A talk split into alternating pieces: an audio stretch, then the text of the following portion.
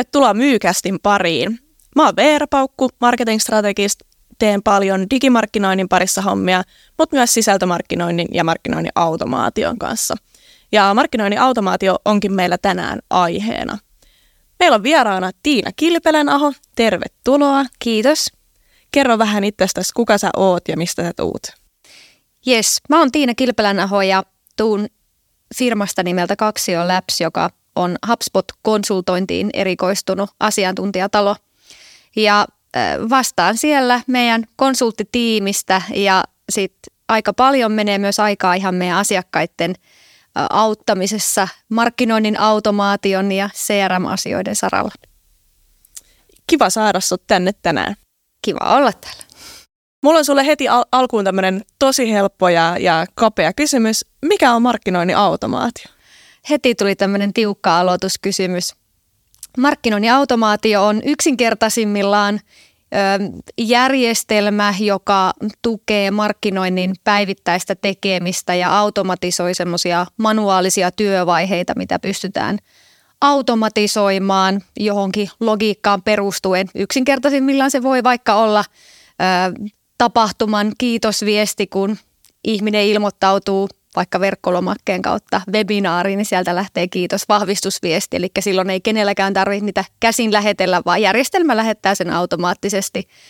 Ö, mutta tämä on nyt se yksinkertaisin 1.0 vaihe ehkä siihen markkinoinnin automaatioon.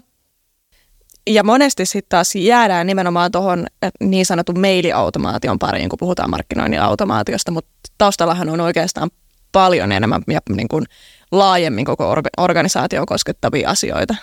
Joo, mä itse asiassa tykkään vähän haastaa sitä termiä markkinoinnin automaatio. Se on ehkä semmoinen vähän jo vanhentunut termi. Se oli sitä aikaa, kun vielä markkinointi teki tiiviisti omassa järjestelmässä ja myynti omassa poterossa asioita.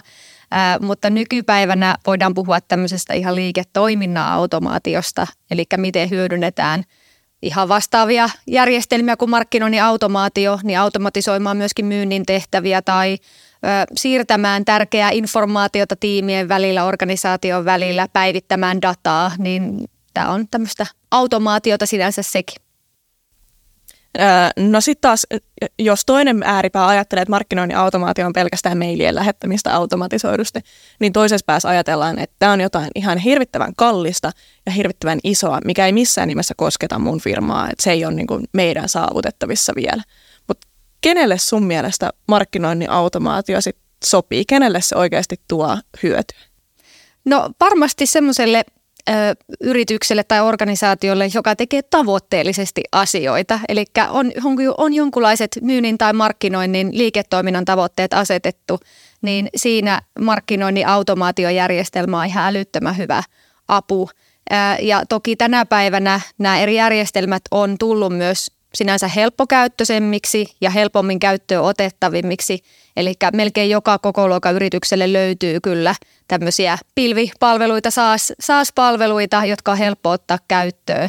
Ää, toki riippuu ihan liiketoiminnan monimutkaisuudesta tai, tai niin kuin yrityksen koosta, että kuinka kompleksinen se voi myös olla ja vaativaa se käyttöönotto, mutta yksinkertaisimmillaan niin voi lähteä liikkeelle aika kevyesti.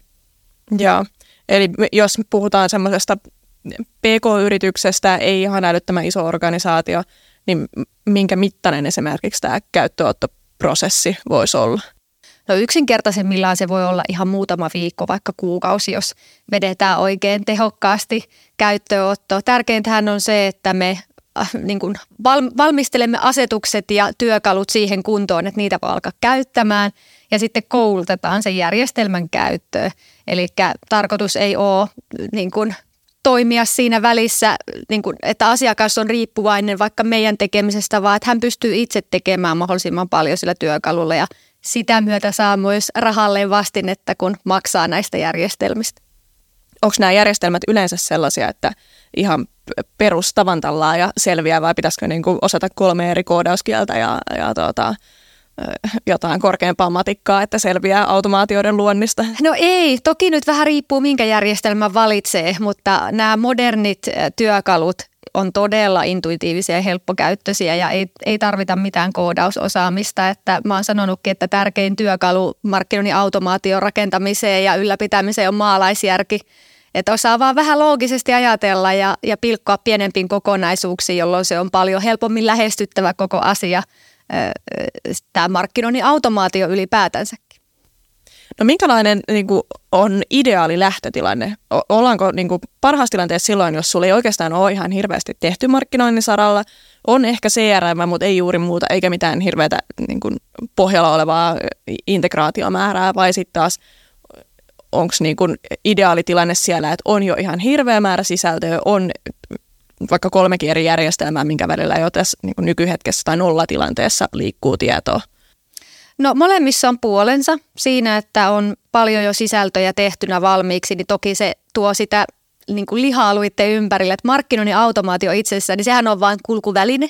Se, sillä ei ole itseisarvoa, eli ei voida ajatella, että laitetaan markkinoinnin, yksi markkinointiautomaatio käyntiin, joka tuottaa asioita automaattisesti, vaan jos puhutaan vaikka asiakkaiden tai potentiaalisten asiakkaiden houkuttelusta ja lämmittelystä ja heille automatisoidun viestinnän lähettämisestä, niin toki sä tarvit ne viestit, sä tarvit ne sisällöt, jolloin taas jos niitä on jo valmiina vaikka joku ladattava opas tai, tai webinaareja tai, tai blogitekstejä, niin silloin ollaan jo, jo niin kuin lähtötilanteessa on vähän enemmän mitä niin kuin, millä pelata.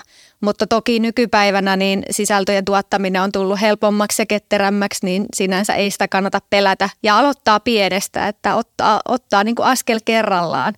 Ää, ja toki niin kuin, ää, kun puhuit näistä integraatioista ja, ja, ja CRMistä, niin – niin ää, nykypäivänä löytyy tosi paljon valmiita integraatioita, eli niin sanottuja plug and play, niihin ei ihan hirveästi tarvita mitään, mitään tota, koodaria väliin, niin sinänsä ei sitäkään kannata pelätä.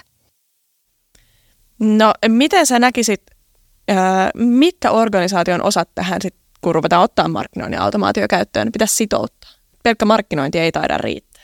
No ei, vaikka markkinointi monesti on se liikkeelle panija tälle, että nyt halutaan hankkia markkinoinnin automaatiojärjestelmä, ää, mutta ehdottomasti se koko niin kuin johdon tuki sille investoinnille ja, ja hankkeelle täytyy saada, että, että he seisoo sen takana ja on sitoutuneita ää, hank- hankkimaan, hankkimaan työkaluja ja investoimaan tähän rahaa.